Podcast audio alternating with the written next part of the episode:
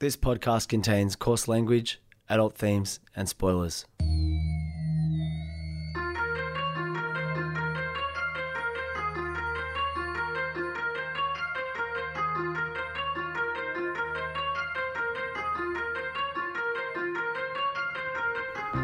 My name's Peach, and for the past couple of years, I've been helping my friend Shag overcome his childhood aversions to everyday foods in the podcast Fussy Eater. Now it's his turn to help me conquer my phobia of scary movies over one spooky night in the FBI studios, one Wikipedia synopsis at a time. This is Spooko.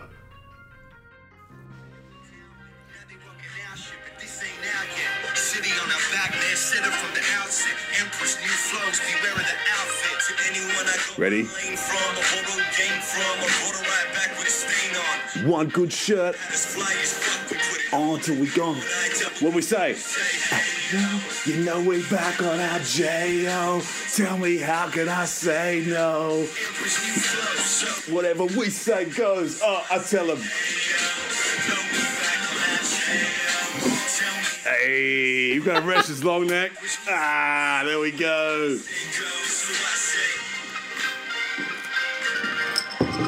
Oh, we got some big news here at Spooko this week. Shag, 39 years old, not 40 years old, has been elevated to creative director. It's a win for all of us. We've all been part of the journey. Shag, starting off as a humble podcast co host, CD before 40. It's happened. It's there. We back on our JO. How you feeling, Gooey? Peach, I am feeling amazing. Thank you. And it feels weird to follow your news last week with my news. It was completely unplanned. But I think one of the things we've realized from doing this show hmm. is how in sync we are. And clearly, our careers are on the exact same track that our thoughts about capitalism are in Spooko. Well, it's a funny thing. The more disillusioned you become with capitalism, the more apparently valuable to the very system you're becoming disillusioned with you become.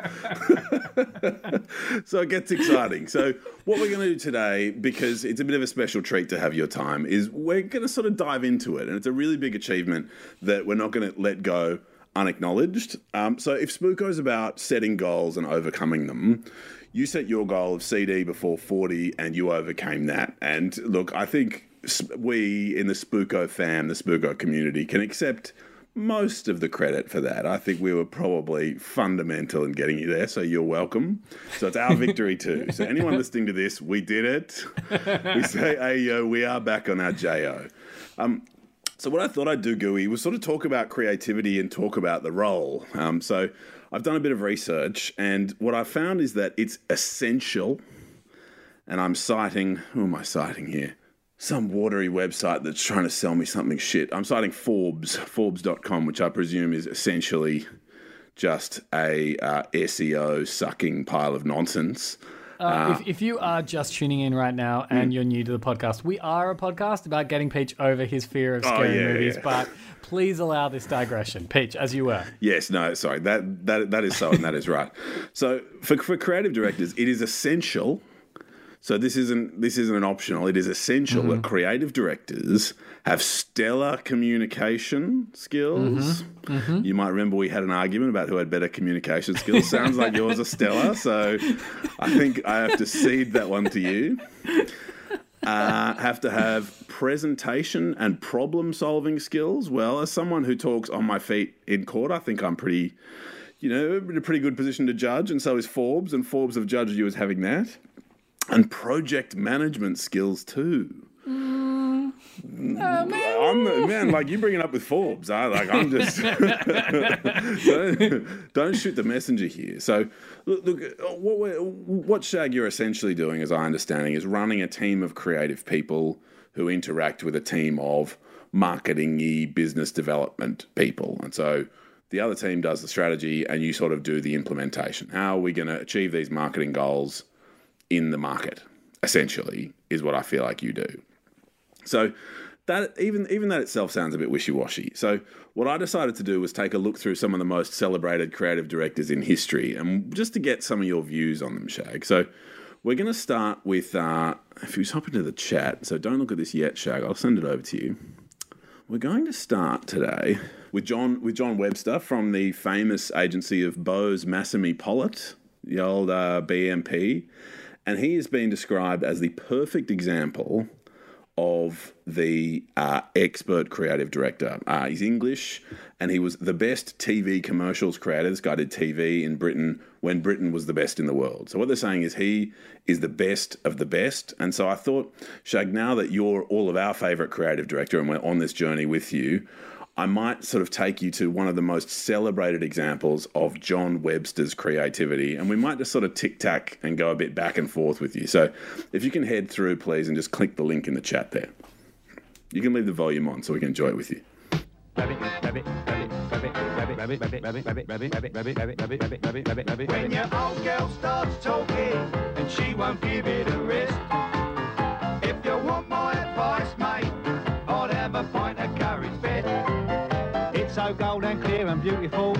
I can hardly wait. Without a doubt, it's one of the things that makes this country great. They ought to have a pint on exhibition in the tape. You can't get nothing like it. A lovely pint of Courage Best. And so, if I can summarize what you've just watched, Shag, I think it's an a- it's an ad for beer where we've got our bloke, our hero, walking down the street with his fucking wife and his fucking mum talking to each other. And as you might hear in the song, there's a bit that goes yummy yummy yummy yummy blip blip blip. And that is the two women in his life talking to each other, and he escapes them and goes and has a beer, and it's all going well until they come back and interrupt him in the pub and go, yummy, yummy, yummy, yummy, blah, blah, blah. Shag, what is it about that ad that makes it one of the greatest pieces of creativity uh, in your field? I wanna I wanna take a step back for a second and say, obviously, first of all, Peach and the Spooko community, thanks for elevating me to creative director.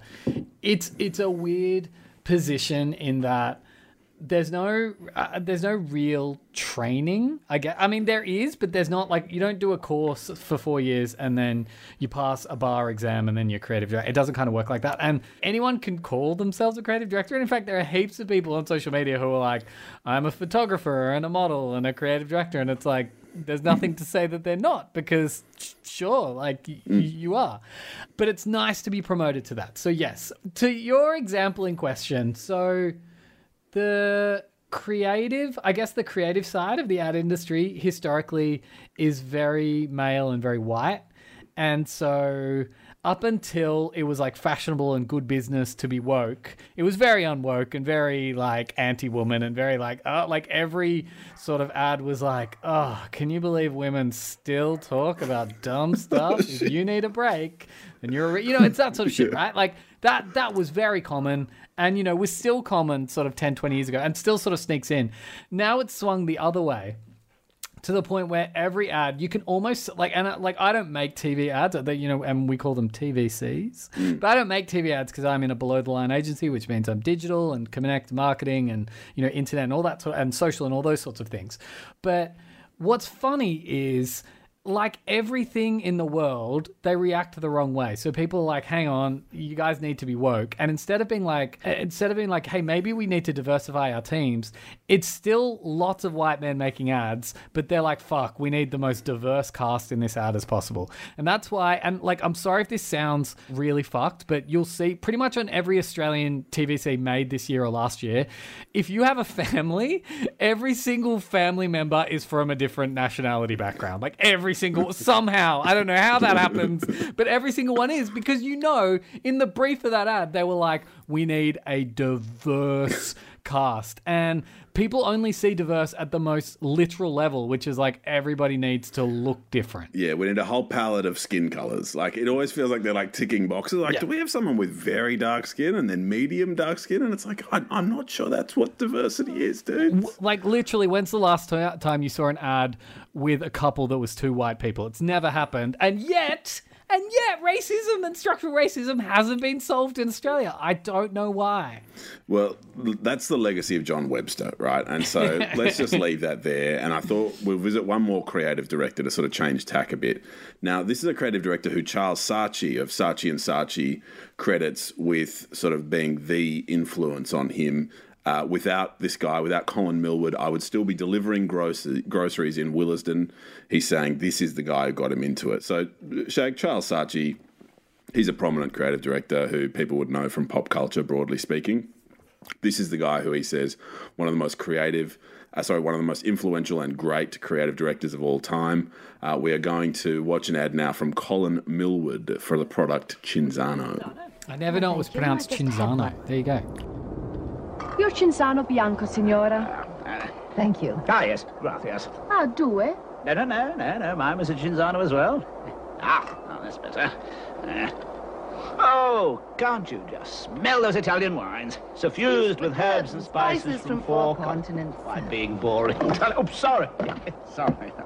So I think we get the picture, right? Getting your head down. These are these are the ads. One of the most influential creative directors of all time has said, and and and there are about nine of them in a row of a gormless English toff with a very beautiful wife, Joan Collins, who's like, "Oh, I'll have a Cinzano. Whoops, I spilled it all over you." And Shag, this is the height of 20th century creative direction, as far as I could find in my research. So I'm really excited to see how we can fight the patriarchy and dismantle what came before. So the path is laid out for you.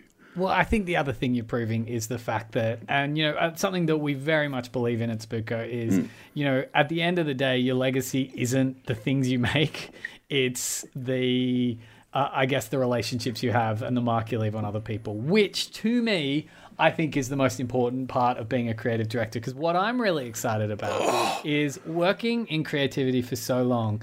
You get to a point where the stress of constantly having to come up with ideas uh, is is kind. You kind of get over it, and you start to realize, fuck. As I get older, younger people ha- are not only more connected to culture and you know what's happening, uh, find it easier to come up with ideas. And where my value starts to be is not actually coming up with ideas, but is helping other people unleash their own creativity and like manage their own successes. And that is very exciting. And that is the role I'm in right now. Uh, so Peach, if you need some help with your career, because I know you know you're having some success with coffee and a case note, I'm here to help you. You know, unleash your creativity. Oh, and so the broader discourse about 20th century versus 21st century creative directors proves how successful you're going to be because the twist is John Webster and Colin Millward style creative directing is no longer the way to success. The way to success is nurturing your team and bringing out their creativity. Oh, the twist! Shag, already the greatest creative director on our show. Um, we're probably not going to bring in another creative director with expertise in the Australian. Um, the Australian Censorship Board, uh, the Australian Classification Board, but you're the creative director of all of our hearts. Congrats, Shag. We're all so, so happy for you. Now, I want to do a very swift left turn into thanking an organization we probably don't thank enough, which is FBI, FBI Radio, which Radio. We is the love reason. Which is the reason we're allowed to podcast. Mm-hmm. Now, they're currently doing a supporter drive. If you don't know about FBI Radio, they're a not for profit station in Sydney that punches so far above their weight in terms of culture. Not only have they brought Spooko to the world, but uh, they've done some pretty amazing things. You know, people like Flume, people like Kid Laroi, Mm. uh, people like uh, I'm sorry, but Wolfmother as well had their first, you know, or at least some of their first plays on FBI. It's that sort of an amazing place. Dan Silver bought G Flip through FBI first. I believe so. Hmm. So look, if if you're a fan of Spooko, you know, we don't have a Patreon. We're not asking you to contribute in any way. But if there's some way you'd like to contribute to Spooko, you can by becoming an FBI supporter or slinging FBI donation. I believe they're doing some like prizes or stuff at the moment because Yep. they're doing a bit of supporter drive. Anyway, head to the website fbiradio.com. Now, Peach, this is absolutely a podcast about you getting over your fear of horror movies. Mm-hmm. And I think we're starting to get there. But now I'm a creative director, so I'm an authority on creativity. And I can tell you right now that the way you start projects is not often the way you finish them. And something we've discovered, and I think one of the reasons I love horror even more than ever, is it's helped us become our true selves. And in that is the fact that we are conflicted people who are somewhat successful in a capitalist society, uh, but also very distrustful of it and a bit grossed out by it. I feel like when the revolution comes and they come to our house, it'll be like, guys, don't worry, I'm on your side. Don't don't come into my house. It's fine. I'm just let me keep all my stuff here, and you know, like I'm like, I'm down with it. Like I get it. But just if you could just leave us alone, that'd be really awesome. So, as part of my role Mm. as a growing, you know, creative force, like I'm trying to do more on LinkedIn. Like, I actually You- really like LinkedIn. It's You the are most pop- killing LinkedIn at the moment. I speak as a genuine authority on LinkedIn. You are killing LinkedIn at the moment. And I really like it because it's one of the more positive social medias. It's Mm. not toxic like Twitter. It's not impossible to get into like TikTok because I just feel Yeah, like, like, we're just getting some purchase on Spooko TikTok like 10 months in. So anyway, so I put up a pretty non-controversial post the other day because there was this story going around that people kept sharing on LinkedIn, being like, "This is so inspirational," about uh, the founder of Bumble, which is one of those internet dating sites. Who at I think at 25 she's now become the youngest female billionaire, and I sort of shared something that was like, "Hey guys, not hey god i sound like a twitch streamer but i was just like hey I, i'm all for inspirational stories but it, uh, but stories about how billionaires become billionaires to me isn't super inspirational. It's probably more emblematic of a system that's broken right? Anyway so on the back of that Yep. an old school friend of ours Yep. who i haven't spoken to in like 20 years and it's not Rob. Yeah, yeah. uh, yeah, yeah, no, no, this isn't. This isn't a weird. How weird would it be if it was Rob? No, this is someone you know, and we're not going to name because the point is not to name this person, Yeah, they are definitely not But- listening. But sent me a a DM. So not even on the post, sent me a private message mm-hmm. to first of all accuse me of, in their direct words, Yes. spout Marxist propaganda, and then said that ideas that I were talking about were dangerous and would lead to millions dying in famines and gulags. That's not. That is Did, that I, is- did I miss that? You missed that. because I saw a screenshot of Yeah, some. yeah, there was and I didn't see that. there was a reply and it was really full on, right? And so, and I'm sorry to this person if you are listening, because yes, obviously I shared it with everybody. What were you expecting? yeah, of course, of course. Like- But okay, so so my first reaction to it mm. was, whoa, that's a bit of an overreaction, mm. right? Like that was my first reaction. Mm.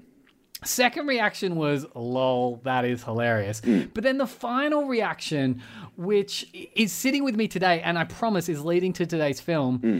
is wow, like this person actually sounds a little bit afraid of the cultural shift that's happening at the moment. And actually, kind of, you know, we joke about the fact that people will be at our door ready to take our heads off. And I'm only semi joking Yep, because I do think the, the haves and the have nots are growing so far apart. Like something's got to give at Yep. some point, right? And uh, like, while we can kind of accept it, Did and you get know, a pay rise, by the way? It's just while no, we're no, on I didn't get a pay rise. Didn't get pay rise. End of financial year, hopefully. Yeah. uh, but just while but- we're on the haves and have nots. Sorry, that's why I that's why I raised oh, it. oh, completely, completely right. And so I think this person seems genuinely afraid of what's coming, and it kind of made me realize mm. that hyper privilege and hyper wealth. Mm. They're actually prisons and they're a curse unto themselves, right? And you're forced to be constantly looking over your shoulder. You're forced to constantly both justifying it in your head and being worried about other people trying to take it because the only way you can get hyper privilege and hyper wealth is by taking it from the labor of other people. And that is me spouting Marxist propaganda. like the so if I can give you the devil's advocate on that, like I basically mm. agree. I think there's a tiny space for saying if you've increased the sum of human happy like I think I think there is possibly uh, possibility for synergy. So if we use the Facebook example, right? Facebook didn't exist versus Facebook existing has has made um, if we take the example of Mark Zuckerberg uh, a really substantial amount of money, and I think it's also fair to say it has increased the sum of human happiness. You know, I'm still connected to acquaintances around the place, so I feel like it's not merely a person who has control of others and extracts their labor. And again, we are not pro Facebook, but if I'm speaking fairly, I think I do say that there are some synergies around in the marketplace that are genuine. so I'm going to play devil's advocate to that. Um, No, you're playing Angel's Advocate on that because I was playing Devil's Advocate. I'm going to play angel's advocate here because the, the idea that one person makes something is meaningless. There's a, there's a thing in advertising where people are like, I've won all these awards. And it's like, you're a dickhead. 30 people worked on that from the client who had a problem to the strategist who looked at it and saw an insight to the creative who, you know, had a thought, shared it with the creative director. You know, it, it's like look at a building. Who made the building? Was it the person who funded it? Was it the architect? Was it the engineer? Was it the builder? Or was it all of those people who should all probably share in the success of it? Shag, like this, this is the other thing I was going to comment about with your elevation, right? So w- when you think about technology and innovation, there's this sort of thing about the myth of the sole inventor.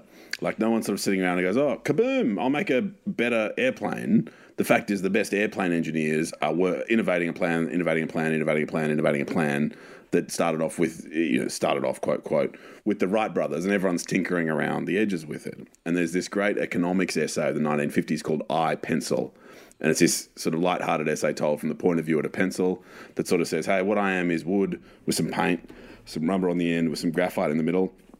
How I was made was these logs were cut down by a lumberjack. The lumberjack, before getting started in the morning, had to have a cup had to have a cup of coffee.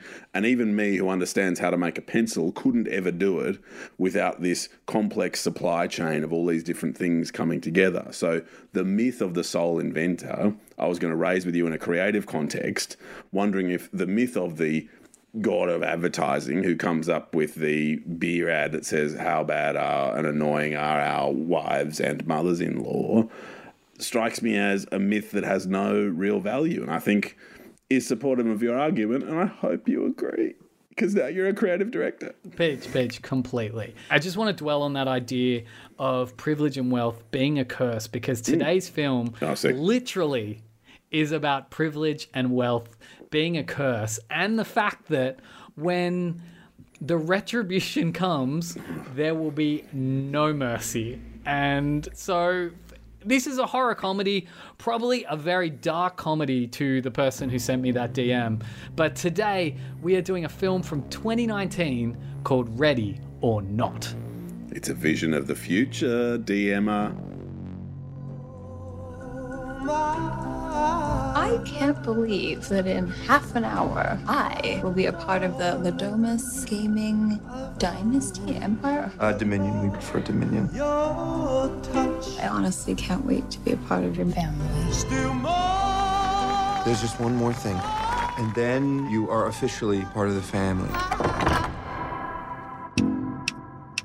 So, at midnight, you have to play a game. Why It's just something we do when someone new joins the family. a game? What game? Hide and seek? Are we really gonna play that? Well, the rules are simple. You can hide anywhere. We then try to find you So there's no way for me to win, right? and stay hidden till dawn. No, thank you. Good luck. I know you're in here. Founder. Oh my god! Oh, fuck your fucking family! You're just another sacrifice. Do you think this is a fucking game? Yes, hide and seek. Remember? Uh, uh, okay, okay. You need a disclosure, right? Disclosure is I listened to the Too Scary Didn't Watch version of this film, I just watched the preview. Cast is insane. Cinematography is insane. Production design is insane. Andie MacDowell, 11 out of 10, most charismatic person I've ever seen. Uh, this, like, I'm super amped for. May well be the first horror film I ever watch. Shag, can't wait to go over this plot. Yes, yes, yes. Would love to watch this movie and hear you talk about it. That is something we need to chat about the cast. The cast is so good. First of all, Samara Weaving, Australian actor who is on the up and up. Mm. She, you know, she's like 10, 15 years younger than us. She's already been in like a million films, including the Daniel Radcliffe horror comedy Yeah, man. vehicle Guns Akimbo. She was in The Babysitter. She was in Three Billboards outside of Ebbing, Missouri. She's done her time. She has paid her dues, and she's starting to really shine up and you know score some amazing lead roles like this one. Uh, Adam Brody, who Yeah, the OC. yeah, like the OC, but also Jennifer's Body. Amazing role in Jennifer's Body, proving himself as a horror comedy god. And also Andie MacDowell. Look, real talk, Andie MacDowell, so much respect. I think you're right. She's very charismatic. But to me, she is the Eric Bana of America in that anytime she puts on any accent, whether it's English, American, Australian, whatever, I just don't believe it. Yeah, okay. Anytime I hear Eric Bana's, even if he's doing an Australian accent, it doesn't like when he does an American accent, it doesn't sound right. When he does an Australian accent, it doesn't sound right. Like I don't understand. And for me, Andie MacDowell is exactly the same. Is she not doing a deep south accent, her actual accent in this? W- whatever it is, it doesn't sound real. you're just like you're an actor. Like I feel like Andie MacDowell to me is when you go to see a play and they come to the stage and they're like, "I am this character," and you know that like it's fake, but they're putting on their play voice, and you're like, "I'm this is a play and this is Uh, prestigious." yeah. stuff. That's what she sounds like in every role. They also have the bad guy from Mission Impossible One, who I'm so glad because I feel like he's criminally under like underutilized. I see him and I'm like, oh, look out for this guy. he's a bit of a dodgy kind of a guy. Yeah, I'm super excited about this. This is easily my favorite film I've ever seen. I, I would I would actually say as well, like you know, if you are going along this journey with Peach and you're also starting to get keen to watch horror films, Mm. this is a great one to start because it has some pretty tense moments. It has some very gross moments that we will get to, but it's also incredibly enjoyable and funny as hell. And I'm not going to spoil all the jokes because Wikipedia is not very good at retelling jokes of plots. So lucky for you, hmm. you know, you'll know when the scares are, you'll know when to close your eyes, but you'll still be able to enjoy Ready or Not from 2019. Peach, are you ready? Yeah, I'm so glad this is the first spook I've had a Resch's long neck with for maybe a year. Or so. I've had a couple of Resch's cans over the most recent year, but pre-COVID, I haven't had a Resch's long neck, and this was a gift from a Spooko fan, I should say. Count Bacula from TikTok. Count Bacula, what's up? Keep those heavy squats going. Keep those heavy deadlifts going. Love to see it. Thank you very, very kindly for the kind kind gift. And before we get into it, two more things. Number one, Peach, as a not just a Resch's connoisseur, but a beer hmm. connoisseur, hmm. does beer taste or feel better from a long neck or bottle rather than a can? Such a good question. I think marginally better from a bottle, but there are so many pros for a can that I'm very comfortable being a pro can person. I like the theatre of a long neck, you know, I like the size of a long neck, but I think if you were to hold my head and say across the board, every single attribute, I think cans edge bottles, but I'm very much enjoying this bottle. And finally, a couple of days ago on the Spooko Insta, I asked people to share with me what their favorite kind of horror movie deaths are. Mm. And I said no kink shaming because I realized, you know, when I was going back over this film, there, there's a type of horror movie death that I can't quite describe uh, that that I'm just very attracted to. It kind of reminds me, and I'm not saying this is a sexual thing, but do you remember when you were a kid and you you haven't quite you know discovered your sexuality yet, but there are things you're attracted to and you can't quite work out why. So in the same way, there are deaths in horror movies where I'm like, oh, I really li- I don't know why I like Mm. that. Like that's gross, but Mm. that's pretty cool, and I hope I see more of those. We're gonna get to my favorites, which happen in this film, Mm. and I'm also gonna share some of the best from the Insta as well. No names because we don't king shame on this podcast, but uh, we have some really great favorite deaths as well. Yes. So lots to happen, but let's kick straight into Ready or Not from 2019. Starts with um, a flashback to the 80s. And as a child, Daniel Le Domas is confronted in his family's mansion, and it's a proper old school privilege, intergenerational wealth mansion. And he's confronted in this by a wounded man who has an arrow through his chest. And again one of my favorite recent horror tropes. Arrows are not pg devices. They are disgu- they tear flesh. They create really gross jagged wounds. And in this case this man has a lot of blood and this arrow sticking out of him. And this guy pleads in for help but instead this kid's like he's in here! and shouts out to the rest of the house at which point a whole bunch of hidden figures wearing ceremonial master robes arrive. Uh, one of them shoots him again with what looks like a bit of a spear gun slash crossbow. And then by these men uh, and we assume they're men in robes and hoods is dragged into a locked room. Now, 30 years later, Daniel's brother Alex, who runs the successful Le Domas family games company, and when we say games, they're like Hasbro or I can't think of another really Milton famous Bradley. gangster. Milton, Bradley springs to mind, but I It's- wonder it's if I'm Mil- making that up. Yeah. It's effectively Milton. It's a fictional Milton and Bradley. Hmm. And so all their games are like Duopoly and, you know, like thirsty, thirsty The rhinos. game of living. Was that thirsty, thirsty giraffes? Did you say? Um, so anyway, uh, Hmm. so he runs the successful Le Domas family games company, and he's set to marry Grace, a former foster child. And I think you know this this movie is not subtle in its satire, mm. you know, and it's really important that sh- this this character, Samara Weaving's character, really does come from nothing, and not in the sort of Drake Kanye thing where it's like, yes, absolutely, growing up in a single parent household would be tough, but with a stable job and in a suburban place, you were kind of safe. Like Yeah. it's not like she's a proper foster child, you know, really come from nothing styles, marrying someone at the height of Wealth unearned privilege. privilege, Really. On her wedding day, Grace meets the Le Domases. Daniel and his snobbish. Shit, fucking hell. Yeah. She hasn't met them. Fuck. No, no, no. So Daniel and his snobbish wife Charity, Alex's cocaine addicted sister Emily, her oafish husband Fitch, and their young sons Georgie and Gabe, Alex's unpleasant aunt Helene, who's the scary woman from the trailer, and his parents Tony and Becky. You have given the best advice to any improv show or improv actors before, which was about I think Ryan Stiles was his name, and Ryan Star and you you compared him to Colin Fuck Around, right? uh, and Colin Fuck Around, whenever he was given a role of like you're a tomato on Mars, he'd be like, oh shit, oh boobs, tits, fucking, oh my tomato dick is wing, tomato wing, oh yeah, shit.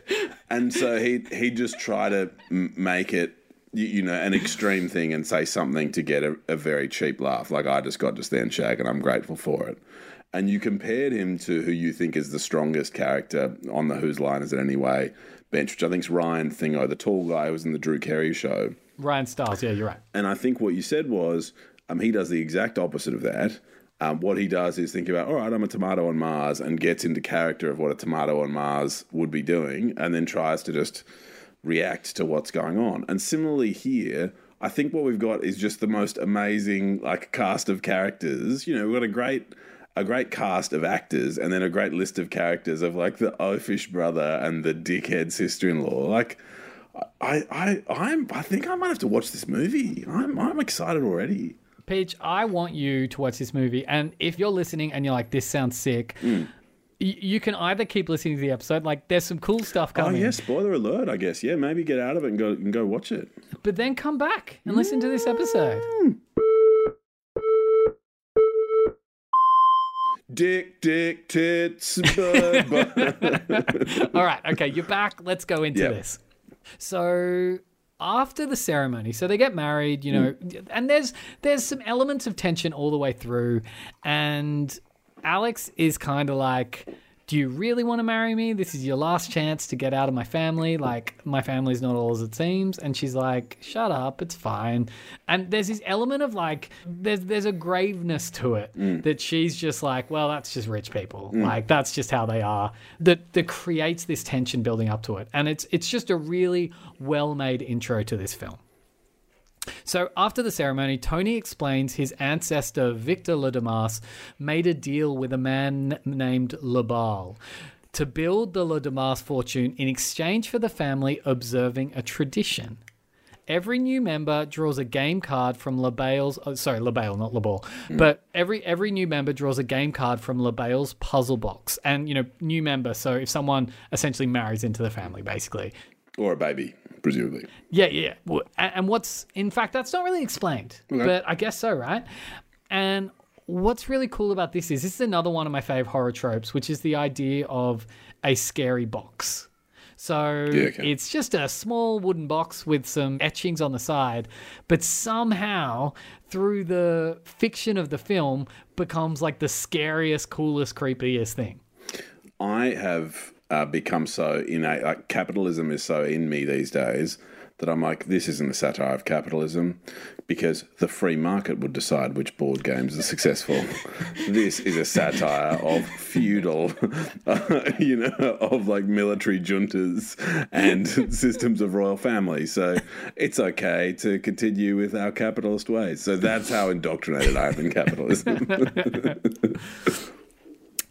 Now, they're told there's a number of different games they can draw, Mm. and Grace just happens to draw hide and seek. Now, when she draws this, there's a bit of a like hush over the Ah, room, fuck, and she's yeah. like, lol, like, what? What did I do?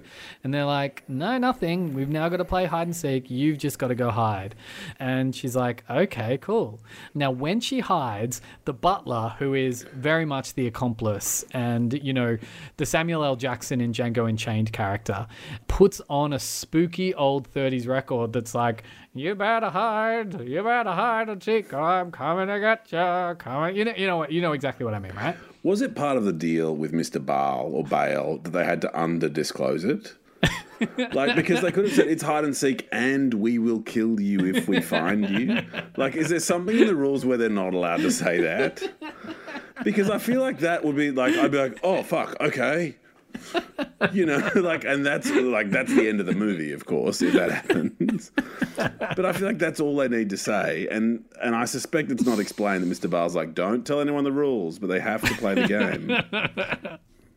That's actually a really good point because if the whole point is he's created this curse so you can have a games empire and the curse is around a game, surely it's really important that every single player of the games knows the rules. Like that is rule 1 of playing a game. So match fixing in cricket in the nineties, right? The line, like the line is, um, what is sport if not everyone is striving to win, right? So if you and I are competing, I'm striving to win, and you're just actually taking it a bit easy. Then and and then then you put gambling in the background, and here you can say the stakes are even higher than gambling. If one party is striving to win and understands the rules, and the other party don't even know the rules, how can it be said that you're indeed playing a game? I think that's the sole time I'll make this criticism, and because I think it undermines the entire movie. But let's just assume somewhere Mr. Bale said, "and don't explain the rules to them." So Grace goes and hides in a dumbwaiter. Hmm. The rest of the family receive their old timey weapons. I think part of the deal as well is they have to hunt her with old timey weapons. So like you know an axe, a crossbow, an old sort of muskety looking gun. And and Alex, the now husband of Grace, runs into like the sort of secret tunnels to go and find her because he has a bit of a change of heart and he's like, I didn't expect you to draw hide and seek. Now that you have, I really don't want to go through with this. I want Ah, he was hoping for fucking noughts and crosses and Exactly. And if it was that, they would, you know, the implication is any other game would have been fine. They would have played a fucking game of snakes and ladders, which I fucking hate because there's no skill at all. And like, there's literally no Oh, skill in Snakes snakes and and ladders. Ladders worst game. It's basically Mm. like it's basically learning addition and subtraction. I think that's solely what it's for. I think. Of course, of course. But it sucks because you're pissed off. Again, this is like the criticism of Monopoly that I think we raised 60 Monopoly episodes sucks. ago. Monopoly is way too weighted in Luck's favor. Exactly. Like Belinda Marsh, partner of Makinson d'Apice Lawyers, good law firm. Go to her for good property stuff. She's good in charities, NFPs as well. She has this line of like, Monopoly plays itself. Yeah. Which I think is such a good line. You just roll the dice and you go, oh, fucking, I guess that's what's happening. You know? Yeah. Off you go. Yeah. What am I not going to buy this property I just landed on? exactly. on? It's just, you just go on autopilot, roll the dice, see what you're going to do. Roll the dice, see what you're going to do. Oh, now I'm out of money. I can't buy this property. Oh, okay. Well, Yep. Yeah, cool. Yep. Fuck Monopoly.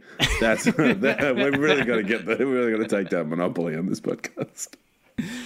Now, Grace gets bored of waiting in the dumbwaiter, so she makes her way to the bedroom where Alex finds her. I'm actually probably going to get irritated. You're not going to get bored. Like if she had been told you will be killed if you're found, Exactly, right? she would have fallen exactly. asleep in there, or just fucking whipped out a, the Kindle app on her phone and just been like, oh fucking okay. And that's the tension, right? And it's quite clever because the tension is you're like, fucking take this seriously, Grace. And she's like, I'm bored. I'm going to go to the bedroom. Yep. Anyway, Alex finds her and he's like, you have to hide behind the bed. And she's like, lol, why? Anyway, at that point. and he doesn't answer.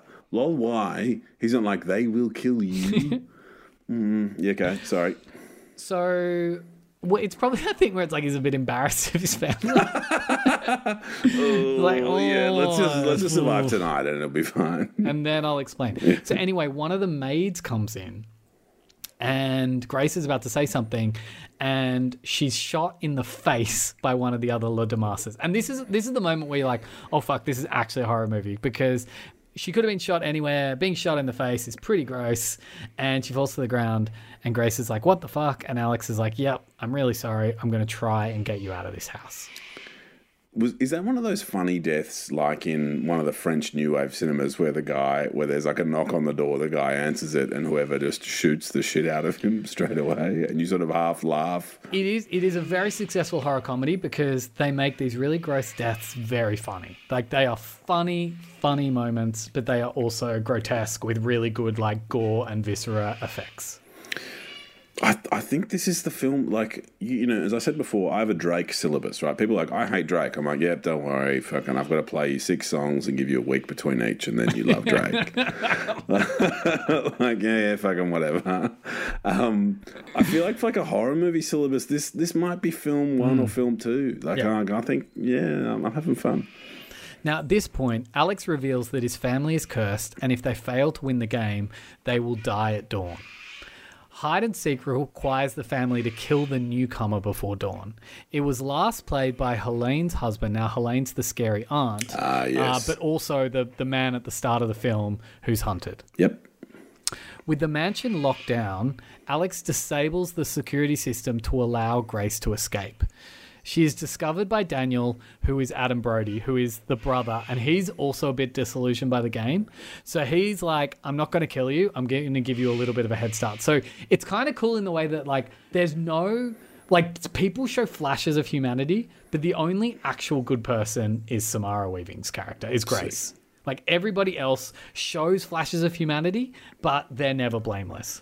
So instead of being like, I'm going to help you, he's like, look, no, but I'm part of this family, so I'm going to give you a head start, and then I'm going to tell everyone that I just saw you. Now, at that point, they all come to this room to be like, fuck, you had her and you let her go. And then one of the Lamasses kills another maid with oh, a God. arrow through the mouth. And because no one knows how to use a crossbow. And there's a really fun moment where they have to YouTube a how to use a crossbow sort of tutorial. Like, it's a very clever, funny moment. I think as well it justifies them all dying in the end, which is what I presume happens. Like it's like, oh, okay, cool, cool, cool. Like, And- and- and- despite the flashes of humanity, they got to die. Yeah, and and the fact that all of the wait staff like help the family is sort of why you kind of don't mind that they die as well. Like for example, Grace eventually finds a third maid who alerts her to her presence, but then she gets crushed by a dumb waiter. And you're kind of like, well, you deserve that because you had a chance to help Grace and you didn't. Which is horror movie logic, right? In my mind, I'm like, well, you deserve to die. But I mean, it, it is a hide and seek game to the death. This is how 70s and 80s films were like, you had sex, and sex is a capital offense. so you've got to die. So Grace, you know, th- there's there's a few um, altercations, you know, with the butler who is a principal bad guy, but she eventually escapes outside. But she's sort of herded into the stables, and of course they have stables, where she finds one of the kids of Adam Brody, Georgie, who she's like, oh my god, like because she's being followed by someone, and she's like, oh my god, but it's one of the kids with a torch, and she's like, oh my god, thank God, Georgie, you got to help me out of here. Georgie then like just no chill raises a pistol and shoots her straight through the hand. And again, like we she has a hole in her hand. Like it's quite a shocking scene. It's pretty full on. She's like, "Fuck you, Georgie," and punches him out. Sick. Uh, I imagine that's a fun moment in the film. It, it's a really fun moment, but because of the altercation, she falls into a cellar in the stables where she falls on a whole bunch of decomposing corpses from all the other people who've died from Le Domas games over the years. But I thought, mm, yeah, yeah. I feel like we're led to believe the most recent one happened 30 years ago. Well, I've got a feeling that maybe some of these other games do require people dying. Yeah, okay. Yep, yep, yep. I get it. I'm with you. And it's just it just happens to be this is the version of it that hide and seek allows. Yep. Anyway, so she now has a hand with a hole in it and she's down in a cellar with just a ladder to get up. So you can imagine how hard it would be to climb a uh, ladder uh, with- in a wedding dress with with one one, hand. hand, right? So she's climbing up, and then again, because this is absolutely a horror movie, and they need to remind us that it is a horror movie. As she's climbing up, the camera pans up to reveal a massive exposed nail at the top of uh, the cool, ladder cool, Yep. And you, you we just we know it's happening Mhm. that we're powerless to stop it because she has to get to the top. And when she finally puts her injured hand up at the top of course it you, the wound pierces straight onto that nail. And she screams but she makes it out. And what i think's funny about that scene is it's just to show that she goes through hell basically. Like it doesn't stop like it doesn't force her back into the hole. It doesn't it's just a really shitty thing to happen to her.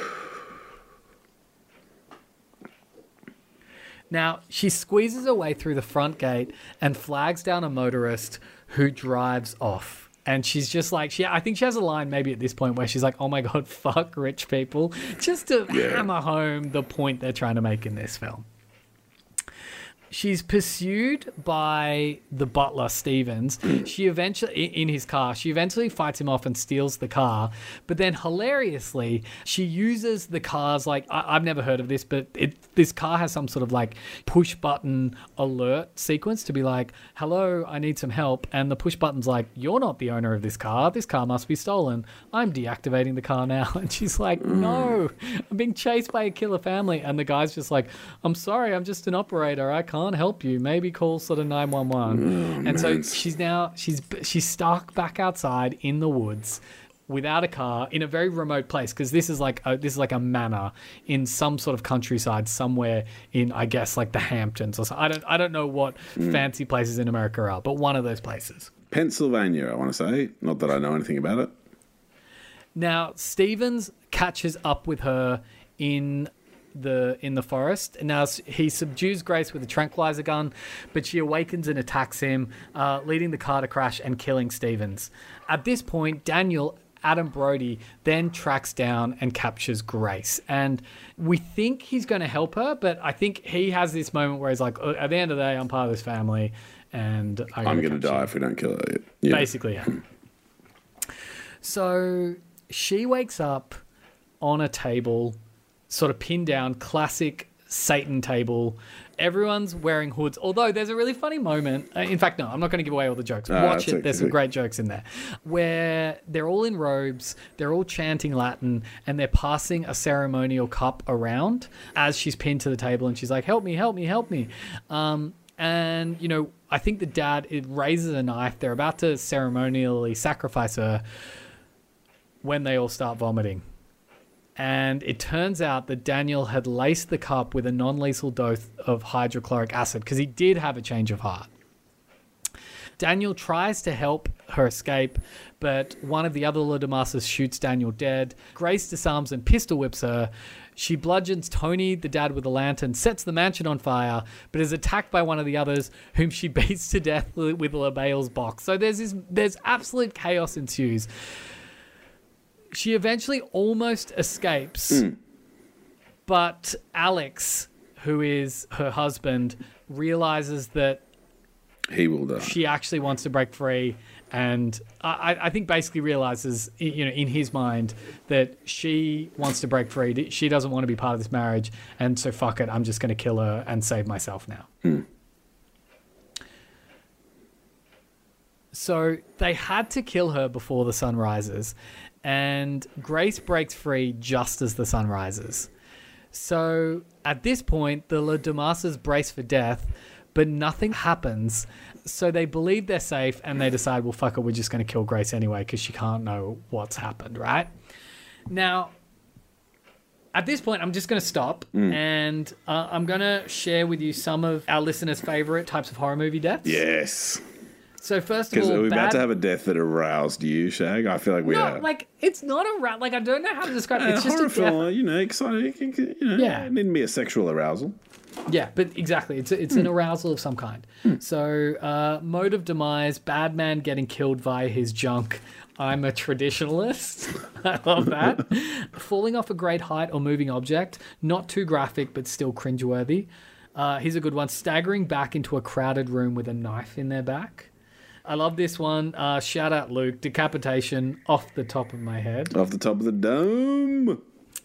a couple of people with you know stab through the eye stuff or the old thumb through the eyes i love this one too weird shit that shows anatomy like lung wings in Midsommar my favorite and i don't know why but when people explode into a cloud of like blood and gas I don't. I don't know why, and Okay. th- I, I don't want to see like a rib cage flying through the air. You have to essentially be disintegrated, but there still has to be a big splatter of blood on the wall or the people around you, right? So, as they're about to kill Grace one by one, and this is funny as hell, but also disgusting. The Le Domases all blow up. But the best part about it is they blow up one by one. So one by one, they're like, it's coming to me. I have to plead. I have to feel bad, but I just know it's going to happen. Even the kids do it. Luckily, they do it off screen, so we don't have to see that. But my God, it is disgusting and it is hilarious.